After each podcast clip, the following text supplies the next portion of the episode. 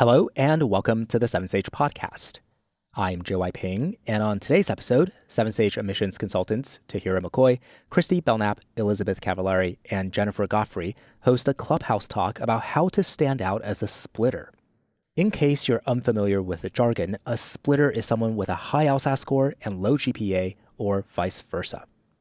Tahira moderates the panel, asking each consultant to share their insights on helpful strategies that applicants can employ depending on where their LSAT and GPA numbers fall in comparison to a target school's medians. The talk also includes a Q&A with live Clubhouse listeners. So, without further ado, please enjoy. Good evening and welcome everyone. I am Tahira McCoy, but you can call me Taj. I am a professional writer and law school admissions and administration professional. For 10 years, I worked in law school admissions at four schools spanning public and private institutions, including two Jesuit schools, a T14 school, and an HBCU. Most recently, I served as the director of admissions and scholarship programs at Berkeley Law. Currently, I am a Seven Sage admissions consultant and a professional writer. Tonight, we have a fun conversation planned for you. Tonight's panelists, my colleagues, and I represent Seven Sage. For those preparing to apply to law school, Seven Sage offers LSAT preparation, admissions consulting, and editing services. If you visit our website, sevensage.com, you can create a free account which gives you access to some sample lessons, an LSAT prep test, and 100 question explanations. The free account also gives you access to our discussion forum where you can ask questions about the admissions process, hear from others who are currently in the process, and learn about other events we have coming up. You can also follow us on Twitter. Our handle is seven admissions with an S at the end. The four of us on the panel are admissions consultants and have worked on admissions teams at various law schools across the country. We're going to be speaking with you tonight about how to stand out as a splitter. So this talk is really for law school candidates still in the process of preparing their application materials or for future applicants who are in the planning stages. There will be time for Q&A for the last 15 minutes or so of the conversation. I encourage you all to ping your friends who may also be interested in this subject matter. And if you're not already a member of Seven Sage, I also encourage you to tap on the greenhouse on your screen It'll take you to our club page where you can follow us and be notified of upcoming events. So let's go ahead and get started. To each of my panelists, I'm going to call on you one at a time, and I'd ask that you please introduce yourself, share which schools, admissions teams you've served on, and anything else that you'd like to share. And so I'm going to start with Elizabeth. Hi, everyone. My name is Elizabeth Cavallari. For six years, I was the Senior Assistant Dean for Admission at William & Mary Law School. I also have experience in undergrad admissions and graduate admissions. Wonderful. Christy. Hi, my name is Christy Belknap. I practiced law in New York City for 12 years, and for two of those years, I worked as an Associate Director of Admissions at Cardozo Law School. Thanks for joining us. And Jennifer. Hi, everyone. My name is Jennifer Godfrey. I currently reside in Baton Rouge, Louisiana, and I work in veterinary admissions and teach a law course to vet students. So that's kind of a fun fact about me. I have served four different law schools in pretty much every region in the country. So I'm formerly of University of Idaho, LSU Law Center, University of Arkansas, and West Virginia University. Super happy to be talking with you guys tonight. Wonderful. Let's get right down to it. Elizabeth, what does it mean to be a splitter? So, to be a splitter, it means that your GPA and LSAT are kind of different ends of the spectrum. So either you have a high LSAT score and a low GPA, or vice versa, a high GPA and then a lower LSAT score. Great. Christy, does being a splitter automatically hurt my chances of getting into law school? Not automatically. So you've got to remember that admissions committees are looking at your entire application. However, since you're below one of the school's medians, you're going to need to demonstrate in some other way why you're a good fit for their law school. So, and I think you could do that with your written statements, your personal statement, your diversity statement if you have one, and any other addenda explaining your specific circumstances. Jen, Elizabeth, anything to add? I would totally agree with Christy. I would also say, I mean, it's so hard to kind of go into this process and have, you know, your most confident, best self about you. But always remember, I mean, if you're a splitter, You're not below on both accounts, so you are somewhat in a position of strength. And also bear in mind that not every single person reviewing your application materials, so not every single admissions committee member has the same views on splitters or anything else, really. So you always have the opportunity to catch someone's eye who might be reviewing your applications. Fantastic. Thank you. I'm going to stick with you for a second, Jen. Does the answer change at all if I'm specifically trying to get into a T14 school? Somewhat. I mean, I think there's still some validity to the answers so far, being that, you know, T14 schools still very much engage in holistic admissions and their committee members are very much independent thinkers as well. However, it can be a much harder road for you at a T14 school because the competition is so stiff there are very, very many applicants who far exceed their uh, requirements, in fact, more than they have space for. So the competition is going to be a lot stiffer at those institutions, even more so for splitters, in my opinion. Elizabeth, would you like to add anything? No, I don't. I think Jen did a good job answering that question. I think it's helpful to have context in an application, particularly with splitters, regardless if it's a T14 school or anywhere else in the range of rankings. I think, especially, you know, having worked at a T14 school, the one thing that I would keep in mind is, you know, as a splitter, you know, there's still plenty of space for splitters and and one splitter who has a high LSAT and a low GPA can help to balance out another splitter who has a high GPA and a low LSAT. And so just know that as we're reviewing applications, admissions officers are taking all of that into account. And so it's not like not having both numbers above the medians kills your chances. You could have both numbers below the medians and still get in. It's a matter of how you package your application and make it something that really paints a clear picture to the admissions committee of who you are, what's motivating you, why now is the right time for law school, and how you're going to contribute to a community. If I have a high LSAT and a lower GPA, are there specific statements that I should consider adding to my application package, Christy? Yes. So if you feel your undergrad GPA doesn't reflect your abilities, you should explain that in a GPA addendum. Was there a reason for the lower GPA? Did you work while you were in college? Did something happen to you while you were in school, like a family emergency? Did you take on more than you could chew and not have the maturity to realize it at the time?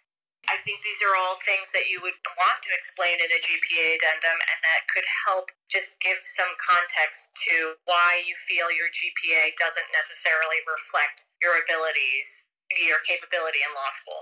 Elizabeth, would you like to add? I agree with that. And I think with any addendum that you would include in an application, there is a really fine line between explanation and an excuse.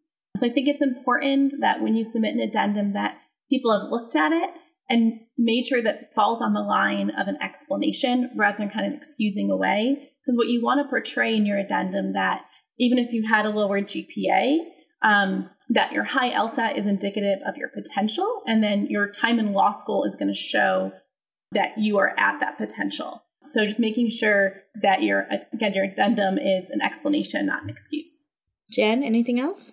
The only thing that I would even think of value to add is to make sure that in these sorts of addendum, you should consider the fact that whatever the explanation is that you are giving, that you have tied it together well enough to show that that will no longer be a hindrance for you as a law student. So sometimes when you see these GPA addenda, they will write, you know, applicants may write something that just says, you know, no matter how many hours I put in, I have trouble with getting enough sleep or I have high anxiety and I basically just can't pull it together academically. The end. Okay, so you're going to do that in law school too when the stakes are much higher and the coursework is more challenging. So you're not instilling a lot of confidence in them. Sure, you've given an explanation, but you haven't really advocated for your position. That's really helpful. Thank you, Jen. If my undergraduate GPA is low, should I go back to school or spend a couple of years working to improve my chances? I was kind of thumbing through Reddit yesterday just to kind of see how different candidates for law school were answering this question for each other. And I would love to see how admissions officers answer that question. And so I'll go in reverse order this time. And Jen, I'll start with you. Oh, I think it's specific to the person, but honestly, it just depends how poorly the how poor the GPA was. I always tell students to maximize their educational dollar. So, just going back and taking additional undergraduate coursework, hoping to move the needle on a GPA in the grand scheme of things, really isn't going to get you anything for the time and money that you spend for those credits. So I say if the student is inclined to continue their education to demonstrate their academic ability, maybe consider a master's certificate level program or graduate certificate level program, something of that nature. But you have to be honest with yourself. Is going back to school right away or continuing your education right away going to result in improved grades, or do you really need to just take a beat and step back from academics. Now, for me, if an applicant has one or two years of work experience and poor grades, those one or two years won't erase away those grades in the same way as a person who has 15 or 20 years of work experience. But I also think you don't want to keep digging yourself into a hole when sometimes you really do just need that academic break. Anything to add, Elizabeth? I think, along with what Jen said, context and the individual applicant makes a difference. So, if someone's coming right from undergrad and they had a really tough mm-hmm. start, that they switched majors halfway through, hit their stride, and then there's an upward trend, that to me feels less like they may need a break, but more just a GPA addendum really would explain that. Christy, anything else? So personally, I think it's a good idea to work before going to law school, even if you even if you have a strong GPA. I think your successes, I mean, and if you don't have a strong GPA, I think successes at work can be used to demonstrate that you're mature and focused and you've had real life experience in the working world, which I think is, personally, I think is valuable.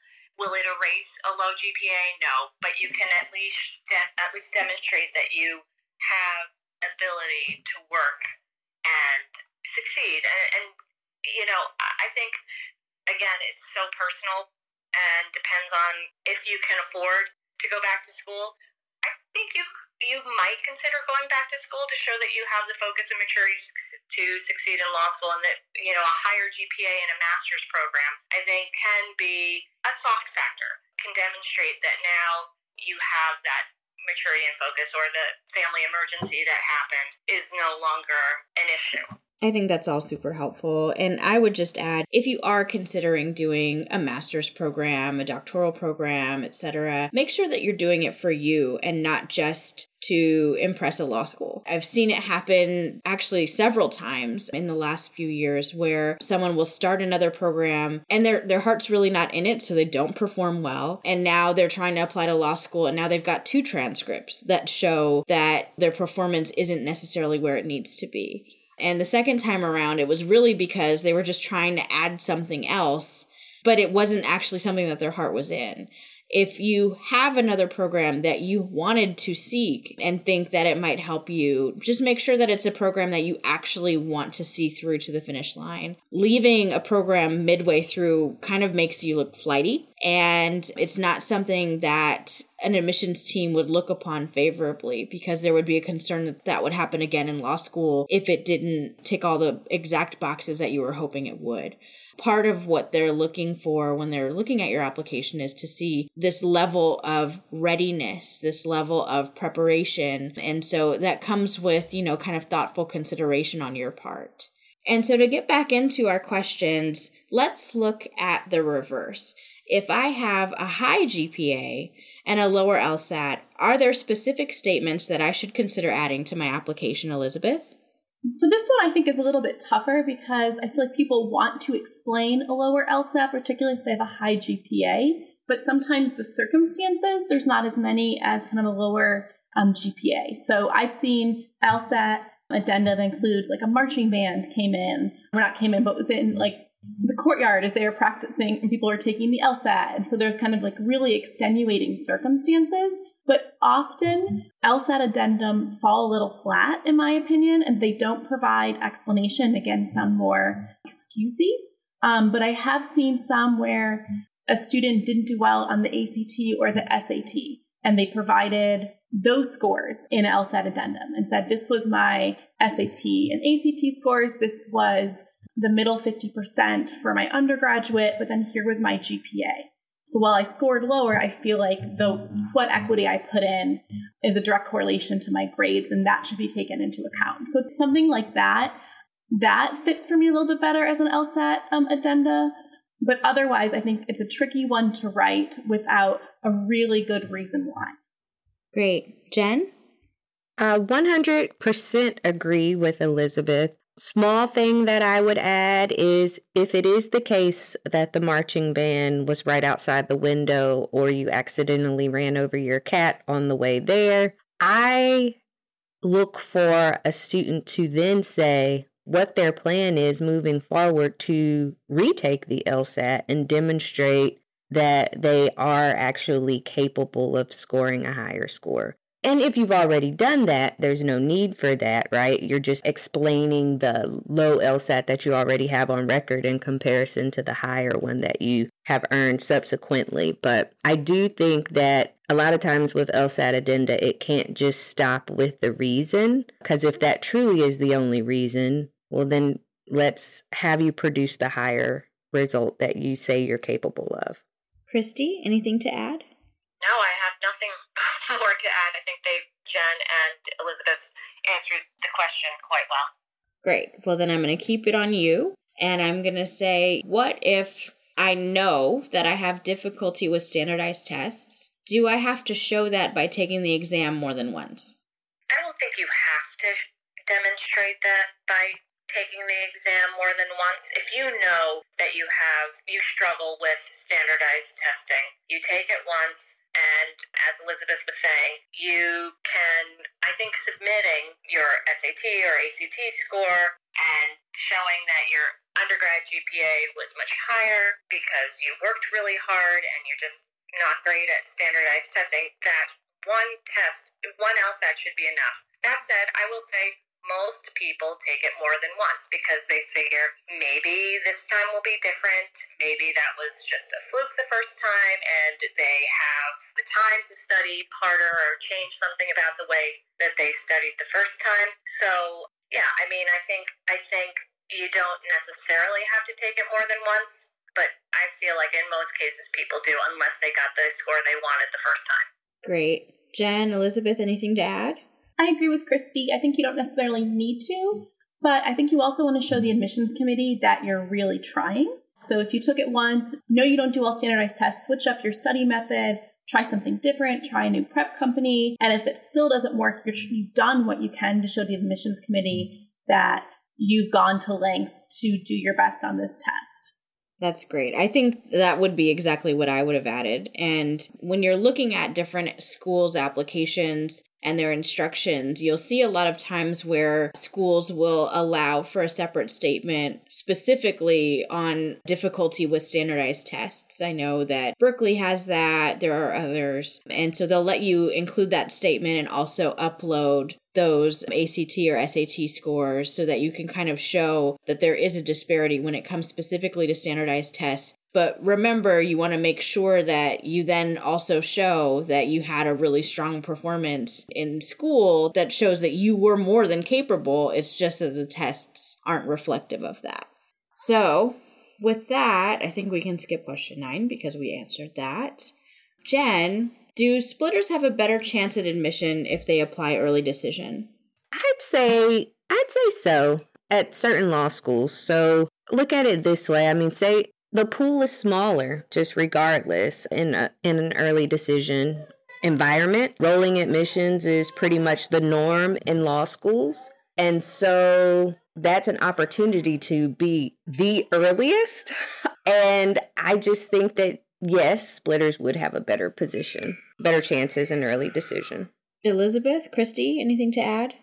I think it depends on the type of early admission for the schools as well. I worked at a law school where we offered a significant scholarship for early decision. So for these, we were looking for people with really strong numbers. And so a splitter could have a harder chance being admitted there with scholarship. But I've seen, I guess anecdotally, seen that splitters, for, when there's early decision and scholarship isn't attached, sometimes there is a better chance of admission there. I was just going to applying earlier, maybe not early decision, but earlier in the cycle, when the fewest seats in the class have been filled, you have a better chance because your competition is lower and schools can take more risks at that point. Once the classes are substantially filled, like later in the cycle, they'll be mm-hmm. looking to shore up their credential goals. So, you know, if you fit within those criteria later on, great, that could work out for you, but I think your chances get lower as you go later in the cycle. I 100% agree with that. Whether you're looking at early decision or just earlier in the pool, I think earlier is always going to be better for a splitter or for someone who's below on both. I think that the hard part is as a head of admissions, your dean, your university, they give you some goals that you have to pursue right at the beginning of the school year. But as the class begins to build and as time progresses, those goals may change. And we tend to be able to take fewer risks the further along we get. But when our when we don't have any seats filled and we haven't spent any money, those are the opportunities where we really can kind of have more freedom to really pick and choose and to give some chances and some opportunities where maybe we can't later in the cycle because we're trying to shore up a specific credential to hit a new median number or to hit a new goal that's been set for us. And so for this next question, I'm going to ask Elizabeth Does being a splitter affect my chances for merit based scholarships? I think being a splitter can affect a person's chances for merit based scholarships, but as Tahira said earlier, generally splitters are high on one, either GPA or LSAT. So if a school is looking to shore up one of those numbers, often an applicant will still receive a scholarship, but certainly, you know, the higher both can be two or above a median, the more merit scholarship a school will award. Great. Jen, do you have anything to add to that? Yeah, I think just kind of piggybacking on the last part of Elizabeth's answer, I think sometimes a splitter has a really good chance of getting a scholarship at many schools, but it isn't as high of a scholarship. So it does impact the amount, but maybe not the award itself. And this also just goes into that timing of your application. I think we've probably all seen even the person who's above the median on both accounts who might have applied several months later. You can't give a scholarship if you literally don't have it to give. So sometimes the timing of your application also bears a lot into whether you get a scholarship and what the amount is. Christy, anything to add? No, I don't have anything to add to that. I think one thing to remember is once you're admitted, you are they they want you to come to the school, so they want to protect their yield. So you know you still have a chance to get merit scholarship, but again, like the others have said, it's probably not going to be as much. You may not have as much leverage. It just depends on who else you know they have waiting or who they can risk so I guess it just depends.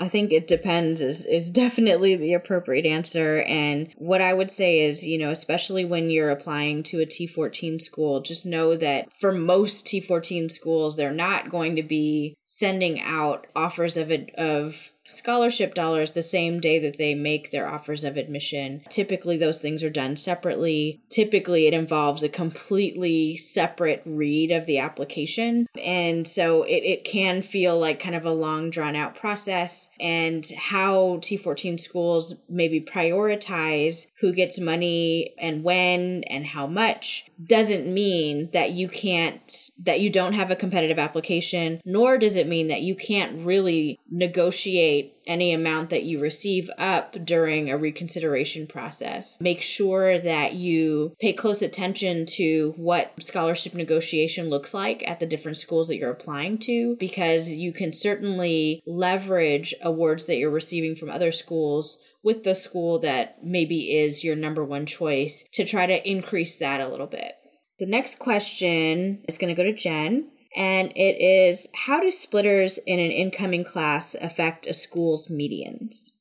Oh, great. This really gives, I think, a good opportunity to explain what we mean about being able to take risks at different points in the process. Schools being able to take more risk early on versus later on. The risk that we're taking has everything to do with the median and nothing to do with the candidate. A law school will not be offering you admission if they think that it is a risky bet on whether you can actually survive their curriculum. That's that's unethical behavior. So there's no question you can survive, but can that law school's shiny LSAT median or shiny GPA median survive adding you to the pile of the class with your numbers. And so, just as Tahira mentioned earlier, splitters don't necessarily really have a negative impact. If you admit one that's a GPA high, you just admit another that is the LSAT high. So, you know,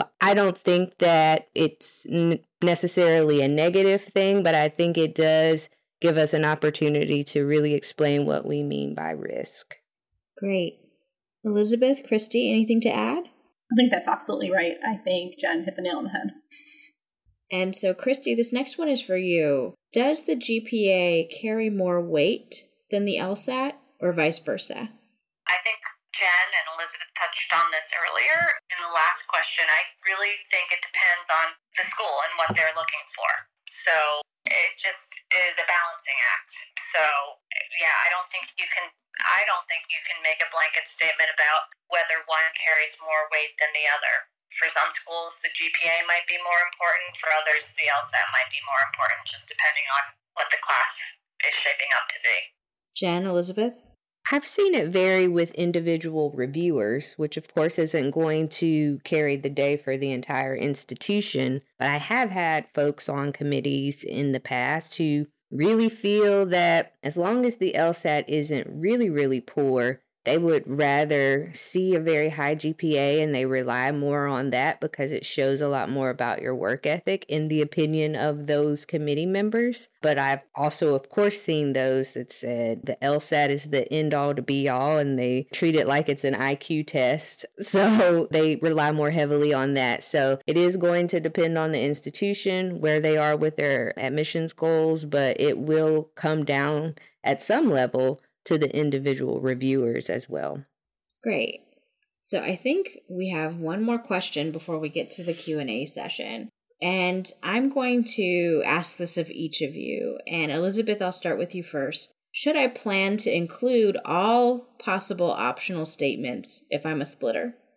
I think that answer is no. I think no matter what your numbers are, that every applicant should be discerning about what statements and so I guess when I'm thinking optional, I'm thinking LSAT, addendum, GPA addendum, diversity statement, YX essays. And so I think if a school is asking for a YX essay, no matter who you are as an applicant, you should be filling that one out. But in terms of diversity, LSAT, or GPA addenda, I think that really depends on the individual applicant. Just by simply filling it out, it doesn't make your application stronger. I've actually seen people want to submit everything and they write some really poor, particularly diversity statements, um, and it actually hurts the application. So being discerning about which optional statements an applicant should submit, whether they're a splitter or not. What if they're like school specific optional statements like Penn's core value statement or some of those others that are that are completely optional, but they are specific to the school and, and offer specific prompts? Yes, that was probably answering the question the wrong way, or I read it or listened to it wrong. Yes, I think that an applicant should fill out all of those. If a school is specifically asking for more information from you, you should provide that. Jen, Christy, anything to add? Not really. I, I think though an optional statement is more of a in in this instance where you're talking about why I want to go to this law school or Penn's core values, which is basically why I want to go to Penn. It's not optional. it, even if you're not a splitter, I would say it's more of a requirement to demonstrate that you're actually interested in the school and you took that extra step to explain why you're interested in that school. Jen? They nailed it. I have nothing. awesome. Okay. Well, lucky guys, we have a lot of time for Q&A. We've got about 21 minutes. What I would suggest is go ahead and raise your hands if you have a question. I'm going to bring people onto the stage one at a time. Please limit yourself to one question, no follow-ups, so that we can make sure we get to as many people as possible. If we happen to make it through everyone, then please feel free to ask another question. But you can also address them to us on Twitter using the hashtag 7sage on CH, as in Clubhouse. And so we can also answer questions there via social media. And so go ahead and raise your hand. I will bring up the first person who is Caroline. Hi, thank you so much. I was just wondering at what cutoff is a GPA or LSAT considered to be especially low? Does a applicant have to have that statistic be below a 25 to be considered a splitter, or is it more in the realm of like between the 25 and the 50? Elizabeth? I think it depends on the school, but I think generally people kind of see splitter in a 25th percentile. But sometimes when I've looked at applications, a high GPA and even someone a few points below the median still feels like a splitter because their GPA might be where we want it to be, but the LSAT isn't. But in all the files, we're still doing that whole file review. And so for me, the numbers and kind of what percentile they're at doesn't matter to me as much as kind of the focus on where the high might be. I think the only other thing that I might look at would be for GPA, if the GPA is particularly low, like how much time has passed, what the GPA addendum says. And then sometimes for LSAT, there's some correlation that the school I worked at did between LSAT scores and bar passage. So that's something that we would consider in looking at LSAT, but then we've always ta- we've taken chances on people knowing that we might be able to give them some extra support during their time at law school. Awesome. Did that answer your question, Caroline? Yes, thank you very much. Thank you for joining us. Our next question comes from Chelsea. Thank you guys so much for hosting this. I find a lot of value in uh, these talks, so thank you so much. So I'm a splitter. Undergrad is below medium or median uh, GPA of my goal schools. Uh, and I have this added caveat of being an older applicant. By the time I submit my application next year, I'll have 10 years of both civilian and active duty military work experience. So I guess my question is do you have recommendations for qualities and skills to emphasize on your application, you know, through your writing pieces, uh, based, you know, with those set of experiences based on your experience? Jen. Hi, Chelsea. Thanks for your question and thank you for your service as well. I think that honestly, military service carries a lot of weight on many app, law school applications. It is it, it is really looked upon favorably because of automatically know the discipline, the work ethic is there in that applicant. And so, especially being that you have so much distance between those professional and military experiences and the undergraduate performance, you would maybe benefit from the briefest of GPA addendums explaining who was Chelsea back when she was an undergraduate as compared to today. And definitely it would ring authentic and be very believable uh, for a committee. I would just add from past experience helping someone who was in the military who had a couple of years of work experience, not nearly 10 years, but maybe two years of work experience, who did not have a lower GPA but went to school online, felt that he needed to explain why, you know, why he did that why his GPA was reflective and he we actually used the GPA addendum to show that he took military courses. You know, he he was required to take certain classes and excelled at those classes in person. So I thought that was really helpful. So there, it's not you've been in the military. I don't know how many years. Maybe it's been ten years. But during that time, have you sat in a classroom? Is there someone who could attest to the fact that you were engaged, or an active participant, yeah, I, so I think there are other things that you could probably put in that demonstrate your academic capability. How did that help, Chelsea? No, that was incredibly helpful. Thank you guys so much. Uh, I really appreciate it. Again, thank you for the session here. Well, thank you so much for joining us. And again, thank you for your service. We really appreciate it. We are joining Setu. Hey guys, thank you for the club event. do you have any tips for international students? Someone who doesn't have formal education in the US. I have a bachelor's degree, but that's from India, and I have six years of experience, and I'm now looking to, you know, go to law school. So, do you have any tips, any recommendation as an international student, what you should include, and you know, about anything? Christy? So, as an international student, we will receive, or law schools will receive, your transcript from your school, and there is, there is a way that LSAC will convert your grades. So, you know, it, it won't be exact, it won't be a GPA, but it'll show, you know, what level you performed at. In addition to that, you said you had six years of work experience. I think. So, yeah. uh, sorry to interrupt that. I've already gone through the transcript stage and uh, it's everything's uploaded there. Uh, so, all that is done, and I work as a software engineer. Right. So, I think I think that's great. I think you could show leadership in your in your work experience. Are you concerned about your undergraduate GPA or your LSAT score, or just one? No, just I was I was just wondering that you know if there is anything that I should include. I, my main concerns were that my work experience, which you know I was graduated in 2015, and now it's it's gonna be six seven years. So I was concerned with that that whether that would look bad that I have you know six years of work experience. No, I actually think that's a positive. Um, I would definitely show, however, why you're now turning to law school. Okay.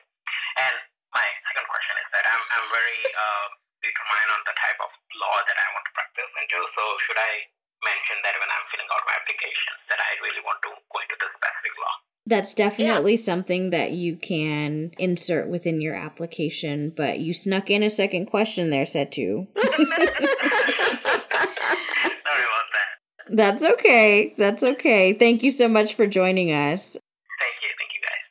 I'm going to move us to the next person, and it is Katie. Hi. Hi.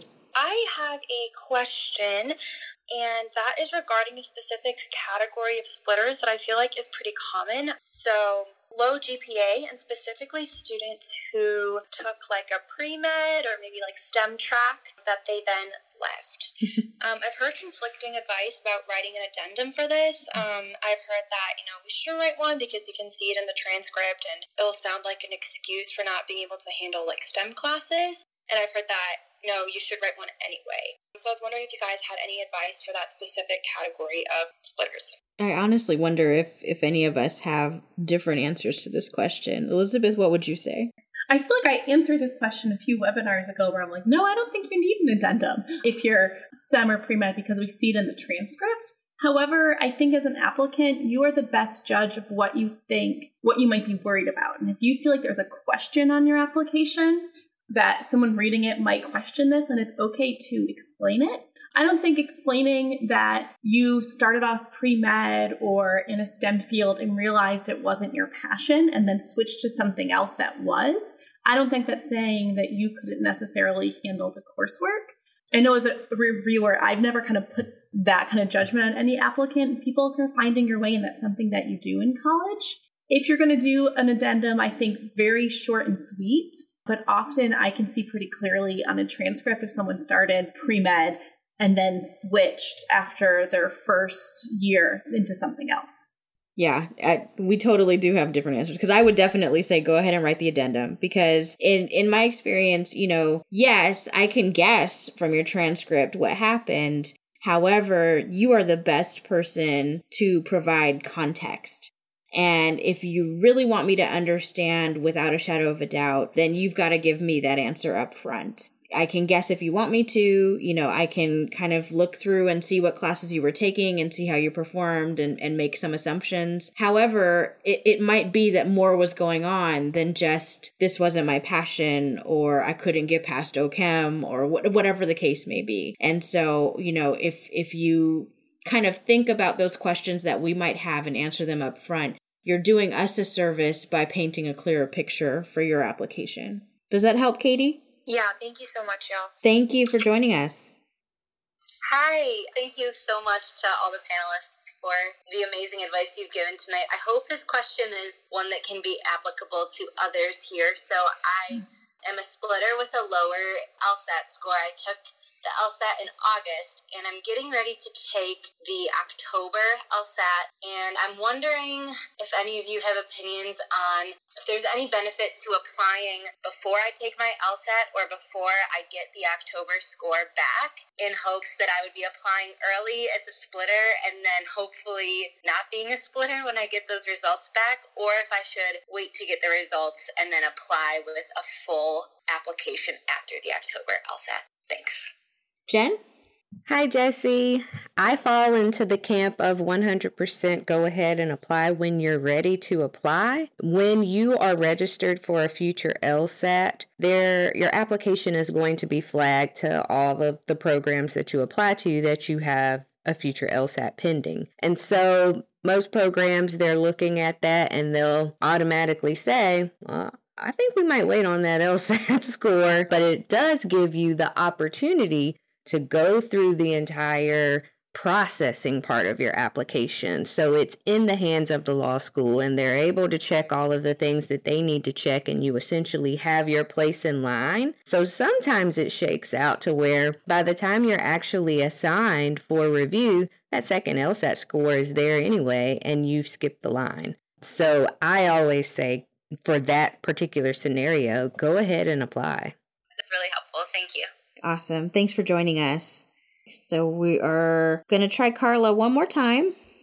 So sorry, my phone was across the room, so I was like running to oh. get my phone. Oh, no worries. I'm, um, I'm actually Canadian. I would be a Canadian applica- applicant to Canadian law school, so I'm not sure if you guys would be able to answer my question. But basically, in my first and second year, I kind of went through something very traumatic that really affected my performance in school and I significantly improved in my third and fourth year. Would you guys recommend me to talk about that in my application? Because most of the schools that I'm applying to look at my best two years, so my last two. I, I don't know if my question makes any sense. Your question makes perfect sense. And I, I'm actually working with a, a client right now who's Canadian I would say, you know, this is a perfect opportunity where you can kind of write an addendum specifically about those first two years to provide context for the admissions committee so that they have a sense of what was going on. And then it also gives you the opportunity to kind of highlight the progress for your second two years. And then that way you're addressing it, but you're not necessarily highlighting it in an area of the application where typically it's not done. The addendum is, is the best place for that information.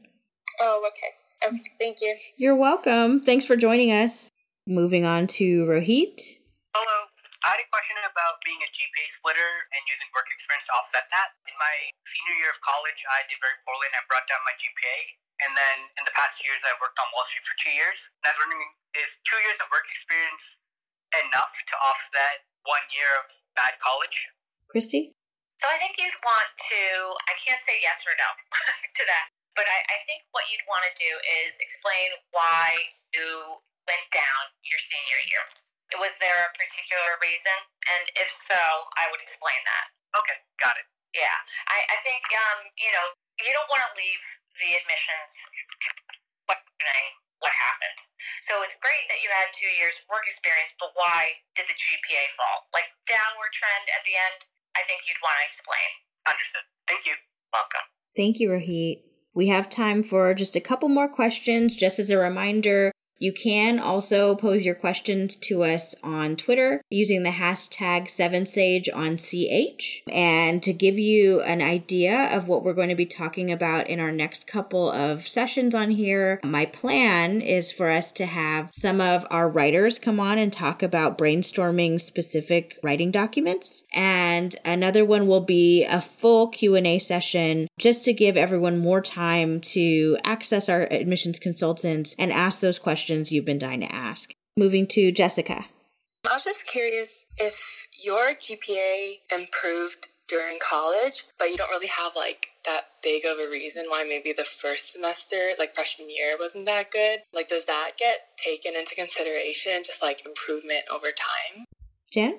Hi, Jessica. So, an upward trend in grades most certainly gets considered and it is looked upon favorably. I would just encourage you to really, you know, take that self assessment and figure out is there a reason that you're really not giving credit for? Could it have been you really were just adjusting to being in college. you know, really think about, you know, you're sometimes when students say, oh, well, there really was no reason why I got off to a, a, slow start, they're thinking of the big stuff, like there wasn't a critical car crash, there wasn't a death in the family. But sometimes, you know, the maturity that you've gained and being in the space that you're in now Think back to Jessica when she was a freshman. Was she shy? Was she homesick? You know, think about those things and if you're talking over your application with someone, say if you come on as a client to Seven Sage, we might decide that that doesn't merit an addendum, but at least you've given it the thought and kind of gone through that process of determining whether it would be strategic for your application or not. Great. How was that, Jessica? Thanks so much. Awesome. Thanks for joining us. And I am seeing that some of you are starting to follow us on Twitter. Again, our Twitter account is seven admissions with an S at the end. We do definitely have more hands raised than we're going to be able to reach. And so if you tweet us with the hashtag 7sage on Clubhouse or 7sage at CH, we'll be able to answer those for you. Or you can DM us on Twitter. That's fine too. Our next question is from Gabe. Hi, guys. Thank you so much for doing this. I'm a reverse leader splitter in that I have a high GPA but have a low LSAT. But I have like interesting softs. Like I'm kind of like TikTok famous. So will that will that help me like in the application or something like that? Thank you. I'm I'm smiling very broadly right now. Elizabeth? I think that's something that you could include on your resume under the personal section. I know that people who've been photographers or actor on the side. Like I've gone and looked at people's IMDb sites to see what they're what they've been in. So I think it does give some color to your application. I mean, certainly I think, you know, the numbers and strong writing are the most important factors, but certainly we're looking for a wide range of experiences in the class. And that could add a different element. So I would say include it um, in your resume under the personal section at the bottom definitely agree and anticipate that they will come and take a look at your account. Okay, cool. Thank you so much. Thanks, Gabe. We're going to do one more question, and then anybody else, just make sure to use that hashtag 7Sage on CH for Twitter. Okay, so our last question is going to be from Emma. Thank you for doing this. My question was kind of a follow up to Jessica's about not knowing whether or not to write that addendum. So, say I took a lot more classes than the average student at my school and also took those STEM classes not for just because I thought they would be fun and not even pre med, and they don't look like pre med. I just thought they were interesting. So, is that addendum worthy or is that not addendum worthy? So to clarify, you you took additional classes that weren't really a part of your major to because they were of interest to you or So I overloaded classes my senior spring because they wouldn't let me sit through them as just like auditing them and I really wanted to take them because they sounded interesting and then my early freshman sophomore year I took a bunch of STEM classes because I thought they would be interesting. Elizabeth, I'm going to give this one to you. Great, thank you. So I think with that question, um, with that, I probably would include an addendum. So if there's classes that you didn't necessarily do as well in, but you chose to overload or kind of push yourself, I think I would include an addendum that you chose to take courses kind of outside your wheelhouse because you thought this was the opportunity to explore, understanding that the grades were a little bit lower, but knowing that was part of the process of you figuring out what you like, what your passion is. And so putting it into context but I think too, if I were to see classes that didn't kind of fit with the major and lower grades at their higher levels outside of gen ed, I would wonder why someone took them. So I think it would be helpful, but with any type of addendum, try to make it as short and sweet as possible. Was that helpful for you? That was. Thank you so much. Thanks for joining us. Okay, everyone. Thank you all so much for joining us this evening. This has been a really great talk on standing out as a splitter. Again, to those of you who still have your hands raised, I'm so sorry that we couldn't get to you here. But if you come to join us on Twitter, our seven admissions handle is there, and we have our hashtag seven on CH. We're happy to answer your questions. Again, if you haven't already created an account on sevensage.com, it is free to do so. It gives you access to that discussion forum where there's, there's just such a wealth of really rich information and resources and you'll be able to hear from other Seven Sagers as well as our admissions consultants and others. So, again, thanks for joining us, and I hope to see you on Clubhouse again soon. Hi, it's JY again. Thank you for listening. As always, if you're studying for the LSAT, applying to law school, studying for your law school exams, or studying for the bar, come visit us at sevensage.com. We can help. That's it for this episode. Take care of yourself and see you next time.